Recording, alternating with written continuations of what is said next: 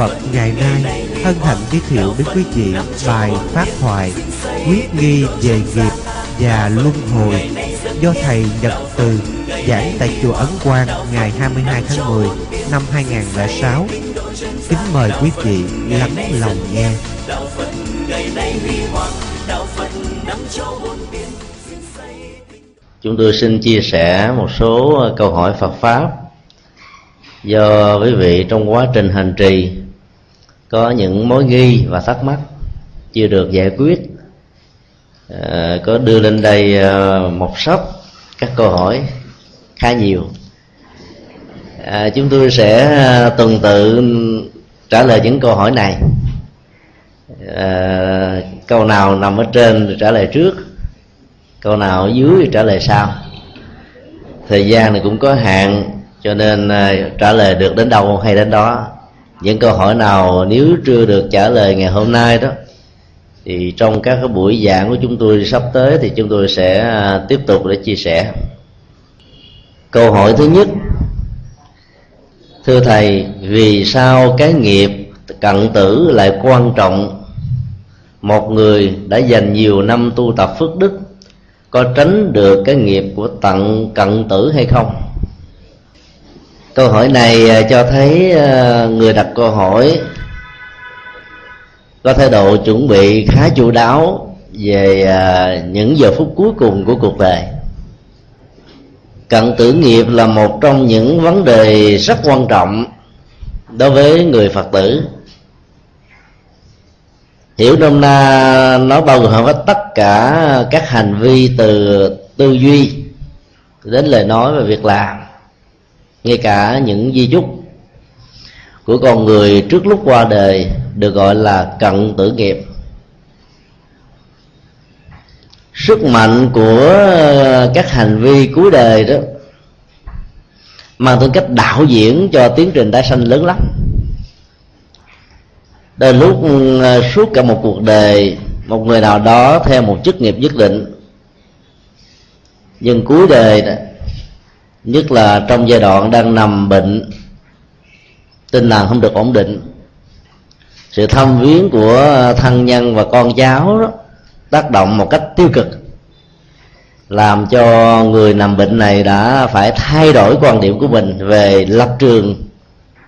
Chẳng hạn như đời sống đạo đức và con đường tâm linh, với tư cách là một phật tử mà mình đã đi qua, làm cho người đó mất phương hướng cái năng lực mới này nó sẽ đạo diễn cho sự ra đi, tìm kiếm một mầm sống mới của con người trên tiến trình tái sanh. Nó quyết đoán một cách khá chuẩn xác và nó gây ảnh hưởng đến à, những hành vi mang tính cách là quán tính đã tích tụ trong khoảng thời gian mấy mươi năm có mặt trên cuộc đời nếu nội dung của cận tử nghiệp đó đó có khuynh hướng đi ngược lại hoàn toàn với nghề và nghiệp trước đó, chẳng hạn như một người phật tử có thói quen làm à, việc từ thiện, mỗi khi nghe đến ở nơi nào có à, thiên tai, lũ lụt, hạn hán, mất mùa, động đất, sóng thần, nói chung chỗ nào có nỗi khổ niềm đau thì lòng của vị phật tử này cảm thấy nhói ở trong tim. Và nếu vị phật tử đó được học đạo lý bồ tát và thọ với bồ tát đó, muốn chia sẻ bớt một nỗi đau của người khác, cho nên giàu tiền không có nhiều, cố gắng dành dụm một phần chi tiêu căn bản hàng ngày để chia sẻ với những người bất hạnh. Cái nghiệp đó được tích tụ mấy mươi năm trở thành giống một cái nghề từ thiện. Vì nghề đây không ăn lương mà cái nghề nó gắn liền với cái hoạt động mang tính nhân từ và đạo đức một cách vô điều kiện. Nhưng cuối cuộc đời đó, trong lúc đang nằm bệnh, không ai đến thăm viếng mình cả. Ngay cả những người đã từng được bàn tay chăm sóc giúp đỡ của mình để trở thành người và thành công đó cũng làm lơ. Thì lúc đó nếu vị phật tử này trỗi lên một tâm niệm hối hận phải mà, trước đây tôi đừng giúp bà đó, thì bây giờ tôi đâu có buồn nhân tình thế thái đâu. Các câu nói mang mệnh đề phải mà. Thường phản ánh một thái độ hối tiếc về một việc làm nào đó đã xảy ra. Ở đây, đó là nuối tiếc về một việc làm lành. Cái năng lực và hạt giống làm lành mấy mươi năm đó đó, do sự nuối tiếc ở những giờ phút cuối cùng này đã tạo ra một cái vết hằn ở trong tâm về cảm xúc của người bệnh. Và nếu cái chết diễn ra vào ngay giờ khắc đó, thì người bệnh nhân này khi tái sinh ra làm người trong tương lai sẽ có một thói quen rất dè dặt với những việc làm lành. Cái ấn tượng cuối cùng đó, nó để lại một cái dấu ấn khó quên lắm mà nhất là trong lúc mình đau khổ cùng cực, cái nỗi cô đơn buồn chán của tuổi già xâm chiếm, rồi phải chuẩn bị vẫy tay chào vĩnh viễn với cuộc đời. Ấn tượng đó làm cho người này tạo ra một cái ờ, cái cá tính không mạnh dạng làm việc từ thiện, mặc dù rất thích làm. Ai năn nỉ lắm, vận động lắm, mới hưởng như vậy là cái cận tử nghiệp về sự hối tiếc do mình bị bệnh mà người thân và những người mang ơn mình không tới thăm đã làm cho mình thay đổi và làm đảo lộn cái tiến trình của nghiệp tốt đã gieo. Dĩ nhiên các hạt giống thiện đã trồng đó, nó vẫn phải trổ quả mà cận tử nghiệp này mang tới cách đối lập với việc làm lành.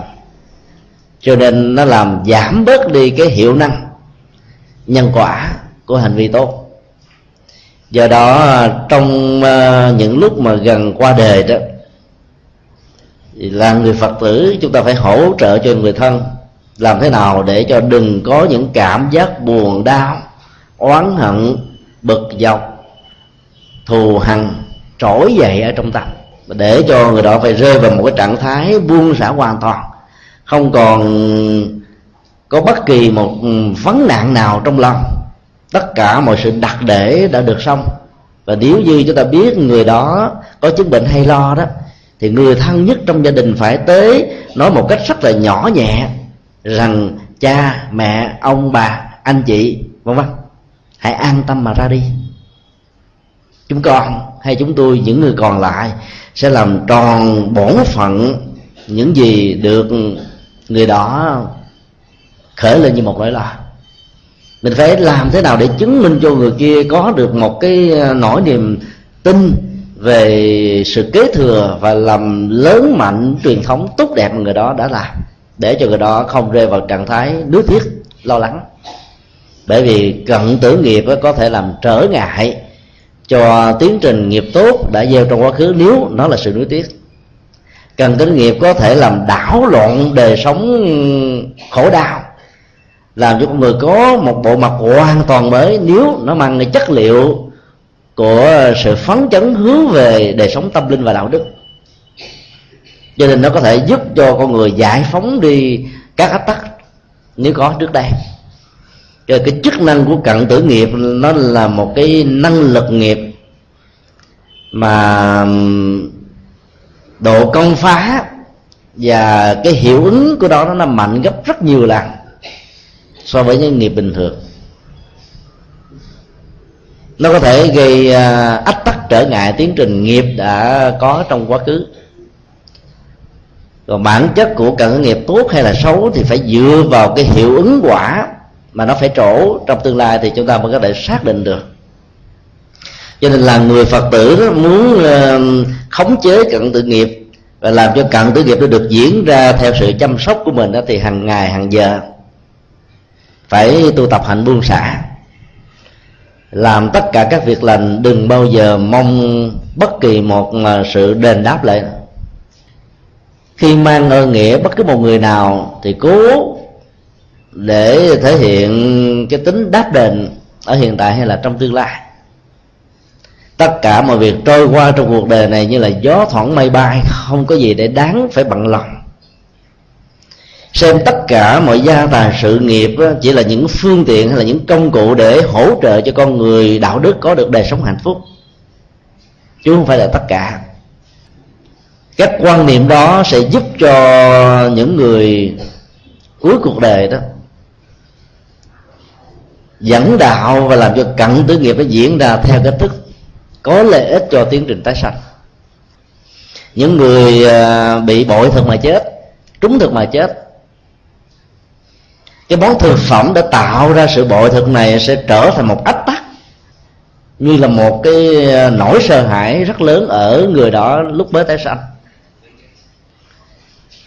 Khi sanh ra rồi đó, gặp được cái món này, ví dụ như là ăn mì xào giòn mà chúng thực chết ấy, thì dầu cho nấu có ngon cỡ nào đi nữa, người đó thấy cũng lắc đầu. Không biết làm sao để lý giải nhưng mà mình có một cái ấn tượng gì đó, không thích cái món này vì nó đã từng làm cho mình khổ đau, khổ đớn à. Còn trước khi qua đời có nhiều người đó, ăn trai cả mấy chục năm, lại thèm mặn. Chứ tôi đã từng đi thăm viếng à, những người à, nằm trên giường bệnh. Và họ yêu cầu à, con cháu hãy làm các con ốc cho họ ăn. Tại vì từ lúc trước khi đến đạo phật đó, thì họ đã từng ăn ốc các hạt giống của nghiệp giết ốc, ăn ốc này nó chưa được chuyển hóa thật sự. Nó đang bị đè nén vì người thực hành không hiểu rõ được giá trị của lòng từ bi. Cho năng lực của sự chuyển hóa nghiệp sát đây nó chưa kết thúc, chưa phát huy hết hiệu năng của nó.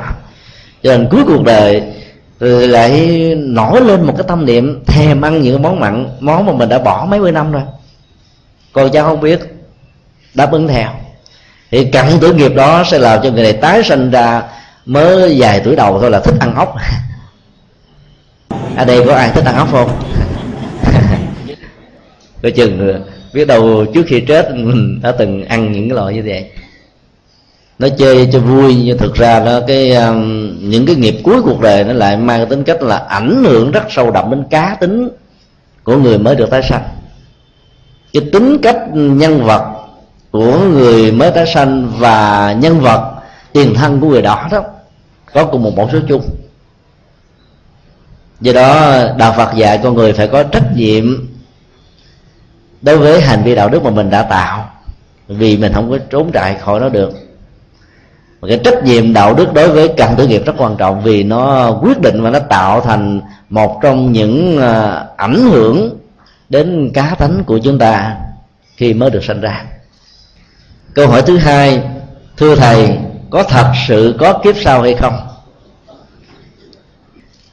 Câu hỏi này à, như là một phần liên hệ gián tiếp đến câu hỏi về cận tử nghiệp. Nhưng nội dung của nó là một vấn nạn. Người tin vào học thuyết cận tử nghiệp chắc chắn là tin có luân hồi nhân quả và kiếp sau cho nên cố gắng nỗ lực huấn luyện những hành động cuối của cuộc đời. Đặt câu hỏi là có kiếp sau hay không là đặt ra một vấn đề à, mà triết học gọi là siêu hình học. Ở đây con người à, chỉ có thể cảm nhận được thông qua các nguyên lý nhân quả. Nó cũng có thể được cảm nhận bằng những à, quy luật vật lý dựa vào cái tính cách của con người, giữa đề trước và đề sau. Như tôi được nói là cái hậu thân của một người nào đó phải có cùng một mẫu số chung tính cách với cái tiền thân người đó qua đời.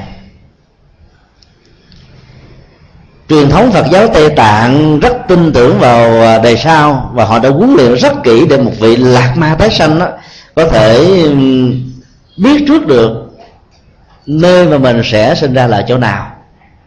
Cha mẹ mình là ai? Ở đâu? Khi đi tìm các vị lạc ma tái sanh đó người ta phải làm một số uh, công việc thí nghiệm. Người ta vẫn phòng hờ với những tình huống trùng lập ngẫu nhiên về tính cách mẫu số chung giữa những người sinh ra cùng năm tháng ở trong một cái làng được vị lạc ma đó đã dự kiến mình sẽ tái sanh về. Đức Đạt Lai Lạt Ma thứ 14 khi uh, ra đời uh, được 6 năm thì theo truyền thống của Tây Tạng người ta phải phục hoạt lại chức của ngài. Trước khi phục hoạt chức đó, thì họ phải làm công việc thí nghiệm xem coi tính cách của vị tiền thân và vị hậu thân này có giống nhau hay không. Người ta đã cho mời uh, năm bảy cậu bé người ta hồ nghi rằng đó là hậu thân của ngài. Đi ngang qua các cái vật được tiền thân của ngài là đức lạc lai lạc ma thứ 13 sử dụng. Chẳng hạn như là cấp cặp kính cận giống như thế này. Mà cặp kính cận của đức đại lạc ma thứ 13 nó tròn tròn nó cũ kỹ lắm. Người ta làm ra các phó bản của nó giống y hệt. Và làm những cái cặp kính bằng kim cương rồi à, các loại model mới rất hấp dẫn. Các cậu bé lần được được đi ngang qua. Cô nương là hậu thân của đức đại lạt ma chọn đúng phốc ngay cái cặp mắt kính mà đức tiền thân đại lạt ma thứ 13 đã sử dụng mấy mươi năm. Điều đó đã làm cho các đồ đệ của ngài rất mừng rỡ vì họ đã đón đúng được người. Sau đó người ta lấy cái cây gậy có đầu rồng do đức đạt lai lạt ma thứ 13 sử dụng làm ra các cái cây gậy khác. Thì Kunun lại một lần nữa chọn đúng cái cây gậy này mà không chọn những cây gậy khác. Ta làm ba lần bốn lượt như vậy để ờ, xác định được cái tính cách ngẫu nhiên trùng hợp đó, sẽ bị loại trừ. Khi chúng ta sử dụng một vật dụng nào đó trong cuộc đời của mình mà nhất là cái vật đó nó gắn liền với hạnh phúc gắn liền với đời sống gắn liền với sinh hoạt của mình mình cảm thấy nó gần gũi gắn bó ghê gớm lắm. Có người ngủ thì phải có cái, có cái ôm đi đâu mà không có cái ôm đó là ngủ không được vì gắn bó với mình.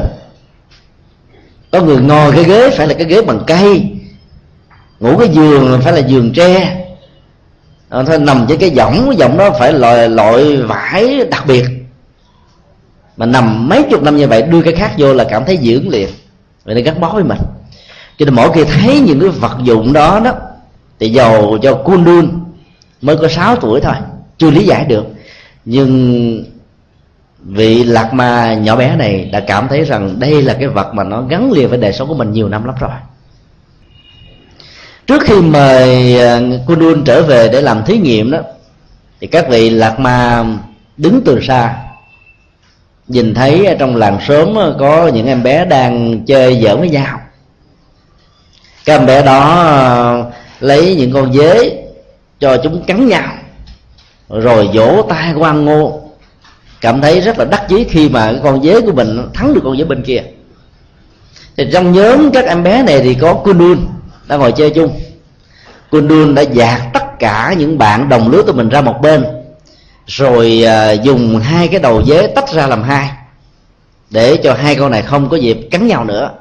Một con thì bỏ dưới đất cho nó chạy còn một con á thì Kundun đem tới à, một cái khu đất đá cách đó khoảng vài mươi mét để chúng không có dịp trở thành kẻ thù của nhau. Các vị lạc ma quan sát và thấy rất rõ đây là hạt giống nhân từ hạt giống từ bi mà đức đại lạc ma thứ 14 được truyền thống của phật giáo tây tạng cho rằng đó là hiện thân lần thứ 14 của bồ tát quan Thâm, vị bồ tát của tình thương. Những dữ liệu căn bản đó để cho thấy rằng là cái tính cách của vị Côn Đun sau này trở thành đạt lai Lạt ma thứ 14 và vị đạt lai 13 là hoàn toàn giống nhau.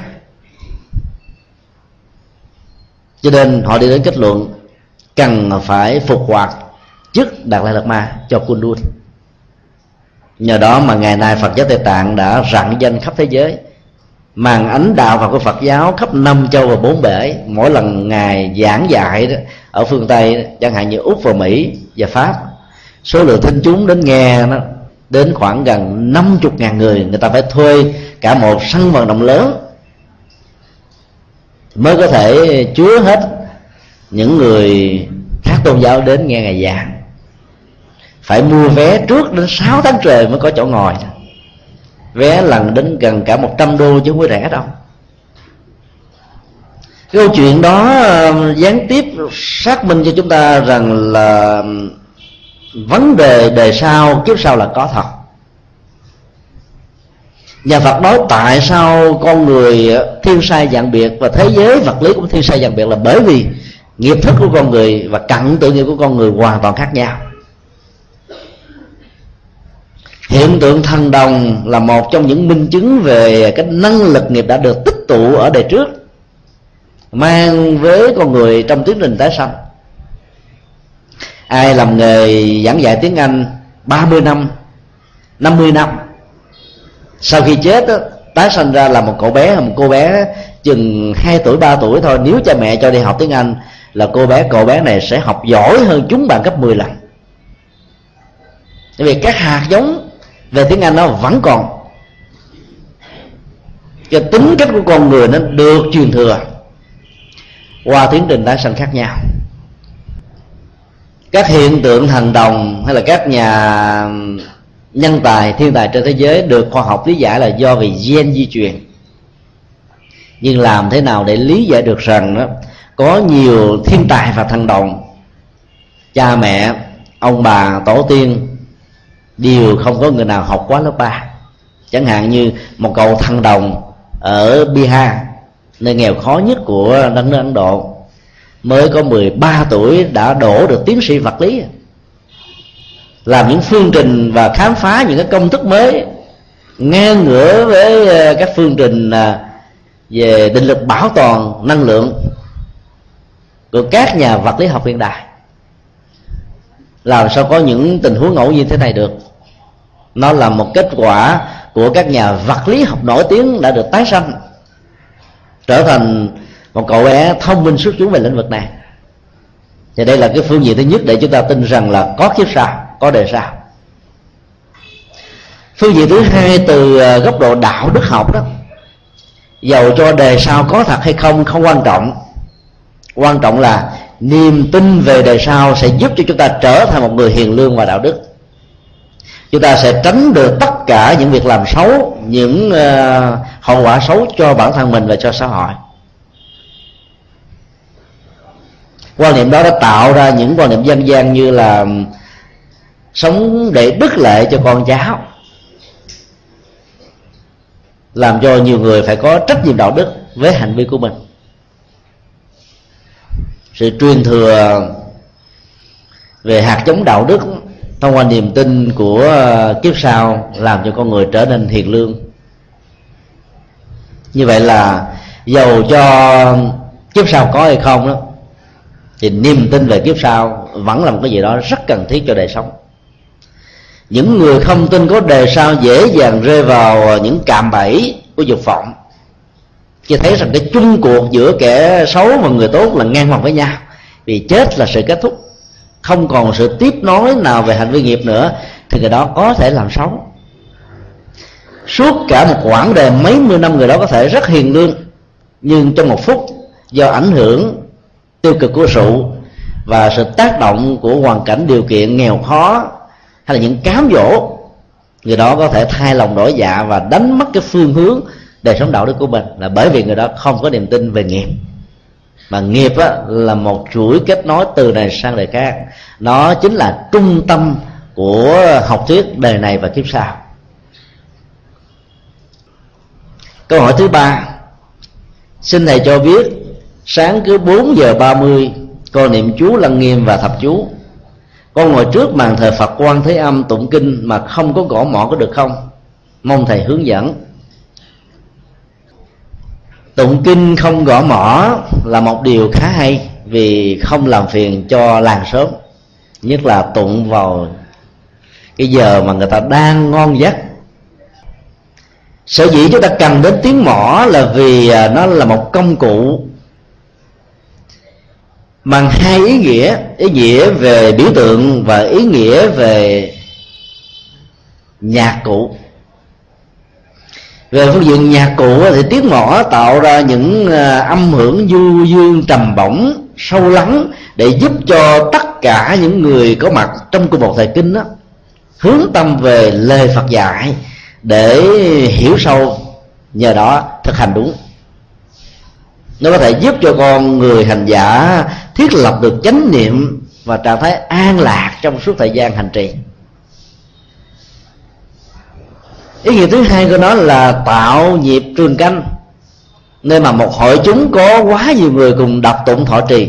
Nếu không có tiếng mỏ, đọc lộn với nhau hết, người đọc nhanh, người đọc chậm, người đọc giọng cao, người đọc giọng thấp, người giọng kim người giọng thổ, lẫn lộn với nhau hết, cho nên làm cho cái thời khóa nhiều người như mấy trăm người như thế này, chắc chắn là cái người đứng gần phật và người đứng gần à, bàn hộ pháp là tụng với hai cái điệu nhanh chậm khác nhau cho nên tiếng mỏ chính là người bạn đồng hành của các hành giả cho nhịp trường canh đó được diễn ra một cách đều đặn. Do đó, khi tụng kinh ở nhà một mình, tiếng mỏ không còn cần thiết nữa. Vì mình đâu có tụng với ai đâu mà sợ người tụng trước, người tụng sau. Dễ nghĩ biểu tượng đó mỏ là một con là một cái dụng cụ được làm với một cái hình của con cá chúng ta thấy ờ, cái đầu của cái mỏ nó có một cái ờ, cái chỗ để chúng ta có thể cầm được nếu là cái mỏ lớn. Đó là hai con cá đang châu đầu với nhau. Tại sao người trung hoa đã sử dụng loại pháp khí này dưới hình thức là một ờ, hình ảnh của con cá? Là bởi vì lời cá ban đêm dầu có ngủ vẫn mở to đôi mắt, ngủ rất ít chỉ cần một làn nước dưới sự ảnh hưởng của các con cá lớn hơn là cái gì đó lay động nho nhỏ thôi là con cá đang ngủ có thể thức giấc liền. Rất tỉnh ngủ. Sử dụng hình ảnh của con cá để mong cho tất cả những người hành trì và những người nghe được tiếng mỏ này trở thành những con người tỉnh thức, không mê ngủ, không mê trần không mê nỗi khổ niềm đau, không mê sự chấp trước, không mê tất cả những gì thuộc về thế giới. Phật dục có thể làm đánh hoặc ngã con người trong thế giới của đạo đức.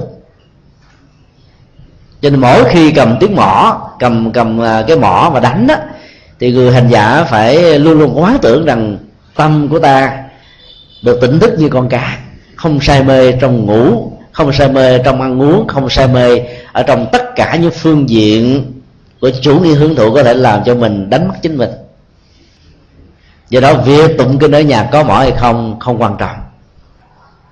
Và nếu như người làng số ra là những người khó tánh, đặc biệt là thế giới phương tây, họ tôn trọng sự riêng tư và sự yên tĩnh, thì việc tụng kinh ở nhà không có mỏ là một lệ lạc lớn. Vì mỏ trỗi lên, chuông trỗi lên đó họ sẽ cảm thấy đó là một phiền não rất lớn. Đối với người phật tử nghe chuông là phiền nhão, rụng, nhưng mà đối với những người phải phật tử mà không thích phật giáo, nghe chuông thì họ thấy đó là một cái âm thanh buồn, thâm thâm thẳm, chiều choi cho nên họ sẽ phỉ bán đạo phật. Do đó chúng ta phải à, biết rõ được cá tánh của những người xung quanh để cho được quyết định là có nên sử dụng dụng cụ này để hỗ trợ tạo ra ý thức về sự tỉnh thức hay không. Xin thầy à, giải thích vì sao mỗi người đều có tuổi tam tai như là dần ngọ túc? Bị tam tai thì xuôi đến 3 năm. Những năm này, nếu mình không tu làm phước thì nghiệp lành hoặc nghiệp ác đều đến đến bản thân. Xin thầy giải thích như thế nào để chúng con không xa vào mê tín? Quan niệm về tam tai thuộc về dân gian của trung hoa, ảnh hưởng đến đời sống sinh hoạt văn hóa của người việt nam. Truyền thống của phật giáo không hề có những niềm tin về hên xui may rủi, tốt và xấu. Ở trong kinh trung bộ có một câu ờ, đức phật nói rất nổi tiếng, tháng nào cũng tốt, ngày nào cũng lành. Nếu tâm chúng ta tốt và lành chúng ta có thể đảo cái câu tuyên bố đó. Ngày nào cũng xấu tháng nào cũng không lành. Nếu tâm chúng ta đang xấu. Như vậy tốt xấu lành đó, là do hành vi phát xuất từ sự tư duy của con người. Còn các quan niệm tâm tài sư ba năm đó nó chỉ là những lý giải vừa mang tính cách ngẫu hợp vừa mang tính cách là quy nạp chứ với tất cả các loại bói toán trong dân gian giàu là của trung hoa là của phương tây, đông tây kim cổ, thì đều dựa trên quy luật của quy nạp. Tức là họ nghiên cứu những cái tình huống đó diễn ra ở trong nhiều thời điểm với nhiều người khác nhau, nhưng kết quả cho nó với một xác suất là na ná và có cùng những mẫu số chung với nhau. Cho nên họ lập ra cái quy luật rằng ai sinh vào năm đó thì tháng đó chính là tháng xấu năm đó chính là năm tam tai sự ngẫu hợp ở trong uh, nguyên tắc tư duy của quy nạp khá nhiều.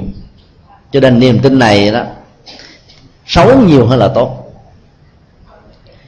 Nếu chúng ta sử dụng các niềm tin về uh, tam tai đó để lánh nát làm lành như ờ, trong câu hỏi đã nêu ra vì chúng ta biết là năm nay là năm xuôi, hai năm nữa cũng không may mắn cho nên cố gắng tu phước tạo đức làm rất nhiều việc làm. Thì cái niềm tin sai lầm dù là mê tín đó nhưng lại tạo cơ hội cho nhiều người sợ hãi làm được những việc đáng làm. Nhưng cái gốc rễ của việc đáng làm này là dựa trên sự vô minh. Cho nên à, sự làm đó luôn luôn có những vọng cầu tham cầu. Như là một sự đổi trác à, đôi lúc lên đến bạn phật cúng có nảy chuối phật ơi gia hộ cho con trúng số độc đất 50 tỷ. Các quan niệm và niềm tin đó ở đâu cũng có đó tốt và xấu là kết quả tất yếu của nhân quả. Nếu như mình đã từng làm một việc nào đó xấu mà không có hồi tâm hướng thiện, không làm về gieo trồng những hạt giống đối lập, mang à, tính cách đạo đức đó thì cái quả của việc xấu này phải trổ và kinh pháp cú đức phật xác định rất rõ. Vào lúc đó có bay trên trời cao, chui xuống lòng biển cả, vào trong các động đất.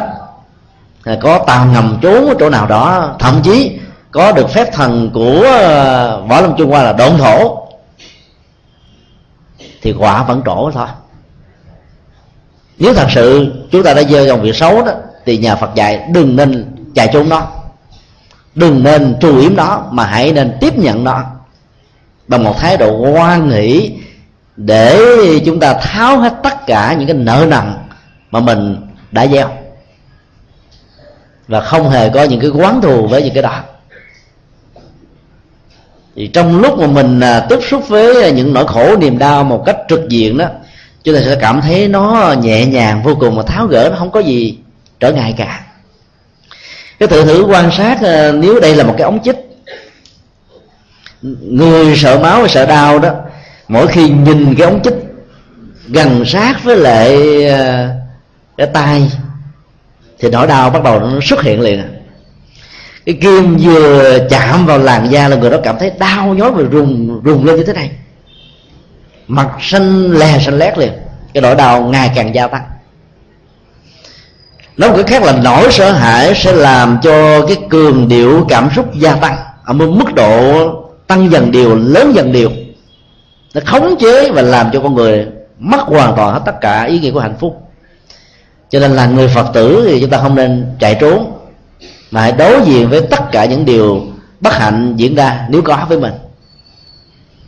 Mục đích và cái chức năng của người phật đó là làm thế nào để xác định được cái gốc rễ của niềm đau này do đâu mà có do mình tạo ra, do người khác, do hiểu lầm, do chủ quan, do khách quan, do mối tổng hòa của những cái này để tìm ra một giải pháp. Đây là công thức tứ diệu đế. Cho nên đừng sợ à, những điều xui. Hãy đối diện với nó và xem nó như là lửa thứ vàng hạnh phúc. Xưa nay hào kiệt anh hùng, trải cay ngậm đắng, gian truân bao lần nhà cao gió lớn thiền to sống dữ. Phải hiểu rằng là cái mức độ của ờ, thế giới xấu ác đó, nghi kỵ và muốn làm hãm phanh cái đời sống đạo đức đó nó rất lớn. Cho nên khi chúng ta sống và gặp quá nhiều những điều gian truân thử thách nghịch cảnh trở ngại đó thì đừng có mềm lòng nản chí mà hãy tinh tấn vì đạo phật là đạo dạy chúng ta tinh tấn với đạo đức tinh tấn với tự giác. Tinh tấn với phương pháp luật. Chúng ta sẽ thành công.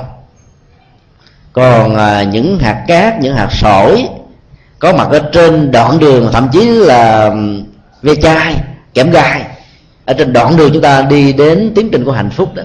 Chẳng qua chỉ là những điều kiện để làm cho giá trị hạnh phúc đạt được có ý nghĩa hơn có chiều sâu hơn. Nên đừng sợ đừng bận tâm. Câu hỏi thứ tư. Tư quy theo đạo phật. Trong gia đình có tăng ma đốt giấy tiền vàng bạc, xà phướng lầu kho, có hợp với chân lý của đạo phật hay không? Đây là một câu hỏi liên hệ đến à, phong tục tập quán khá phổ biến ở trong nước Việt Nam và Trung Hoa. Câu trả lời à, ngắn gọn là hoàn toàn không phù hợp và không cần thiết nguồn gốc của phong tục đốt giấy vàng mã đó,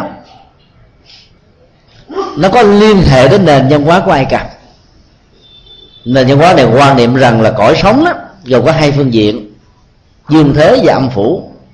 Dương thế là tạm thời, mấy mươi năm là kết thúc. Âm phủ đó đời đời kiếp kiếp, cho nên các vị vua, pha sao của đất nước ai cập, quyền bí này đó, đã mơ tưởng nhờ cái ờ, vàng son quyền quy của mình tạo dựng ra những kim tự tháp hoành tráng nhất mà các vị vua trước chưa có. Để khi chết xuống là hưởng được cái giá trị hạnh phúc thông qua đời sống vật chất sung túc này lâu đời. Cho nên quan niệm đó đã dẫn đến sự bất nhẫn và bất công đối với rất nhiều hoàng phi, cung phi, cung tần, mỹ nữ, những người đã từng có ờ, các quan hệ và tạo niềm hạnh phúc cho nhà vua. Người trung hoa khi à, chịu ảnh hưởng cái nền văn hóa của ai cập này đã có những à, biến chế. Thay vì chôn người thật, họ làm hình nộm. Thay vì đốt để vàng bạc ngọc ngà cho báu ở dưới quyệt mộ, thì người trung hoa làm bằng giấy vàng mã cho nên uh, sát nghiệp của uh, phong tục tập quán tin rằng là cõi âm là cõi lâu dài của uh, người ai cập đã được thay thế bằng một sát nghiệp vô tình thôi. Chôn làm những cái hình nộm hầu nhà hầu cửa làm xe xe hơi thậm chí có nhiều người á thấy con trai mình chết là nào giờ nó thích chạy đua xe dữ lắm. Cho nên phải làm loại xe Benz loại xịn xịn nữa để xuống nó nó tiếp tục lấy chạy nó quậy luôn cái thế giới âm phủ.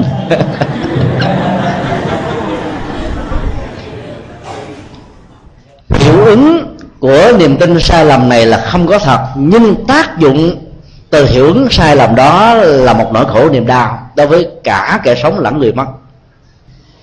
Ai đã từng có những quan niệm này từ khi chết đó, chưa được đi đào thai trở thành những hồn ma phát phưởng đây đó lại tăng cường ở trong à, cảm xúc và nhận thức mình một luồng ảo giác rằng tôi nghèo khổ quá tôi không có áo quần mặc không có à, cơm ăn không có các vật thực. Cái cơn nghiện đối khác này đã làm cho hương linh khổ đau cùng cực. Cho nên bản thân của các hương linh đó, nếu chưa được thọ thai đều là những người khổ đau. Chính vì vậy mà đức phật đã dùng một tính từ ngạ tức là đối khác trước chữ quỷ, tức là các hương linh này đều đối khác về cảm xúc, đối khác về nhận thức, đối khác về vật thực, đối khác về hưởng thụ mà họ không có phương tiện để thực hiện. Cách đây khoảng à, hai tháng, chúng tôi có đi làm lễ à, cúng siêu độ cho một em bé à, chỉ có mấy tuổi, bốn tuổi thôi. Ba của cậu bé này tự tử, mang em và cùng tự tử theo bất hòa giữa người vợ với chồng đã tạo ra cái chết của hai cha con. Người chồng và đứa con thơ vô tội này đó đã tự tử từ cái lầu thứ bảy ở chung cư Nguyễn Viết Chánh. Mà người địa phương tại đây khi chúng tôi đến họ nói, nơi đó cũng đã có mấy người chết trước rồi. Mà người chết ở đâu đến không à? Em bé đó đó được ờ, những người bán cà phê và bán thuốc lá vào giữa khuya đó về báo mộng. Cô ơi, cháu khát sữa quá, cho cháu uống sữa đi. Chú ơi, cháu khát sữa lắm, cho cháu một ly sữa đi. Nó đã hai giờ khuya rồi, người ta mở cửa ra thì không thấy ai cả. Người giữ xe tại chung cư này cũng nghe ờ, gõ cửa, cháu ơi ờ, chú ơi, cháu lạnh quá, cho cháu vào bên trong ở đi mở ra không thấy ai. Đó là những điều mà chúng tôi thâu thập được khi đến ngay hiện trường làm lễ cầu siêu độ cho em bé này. Cái ảo giác bị khát sữa, ảo giác bị đói, ảo giác bị ờ, thiếu quần áo mặc đó là do vì trong lúc còn sống, cái hiện tượng kiến thức mê tín dị đoan đã lan tràn quá nhiều, trở thành như phong tục tập quán mà đưa người ta ca tụng, như gắn liền với cái niềm tin uh, tạo ra cái mối liên hệ mật thiết giữa người sống và kẻ chết. Cho nên làm cho người còn sống đã có quan niệm sai lầm đó. Khi chết đó, thì họ vẫn kéo theo quan niệm sai lầm này. Rồi họ không đi đào thai được. Hương hồn không có thân thể vật lý làm gì uống được?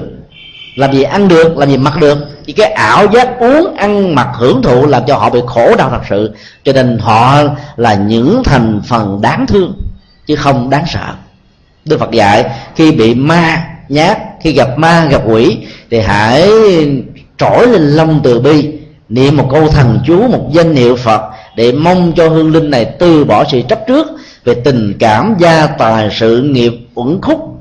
Nỗi đau, uất hận đó để cho hương linh nó ra đi được nhẹ nhàng. Cho nên đốt giấy vàng mã thì không có ai xài được mà ngược lại cái ảo giác về sự xài giấy vàng mã này làm cho các hương linh nó bị trói buộc.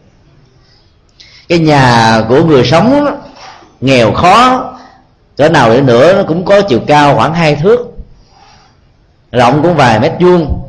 Chẳng hạn như ngôi nhà của ông à, chủ tịch ủy ban nhân dân phường 13 quận phú nhuận đi làm từ thiện bị tử nạn đó có 7 mét vuông. Ít nhất nó phải có một cái chiều kích nhất định nào đó cho khi đó cái ngôi nhà giấy vàng mã chỉ có à, ba bốn tấc à.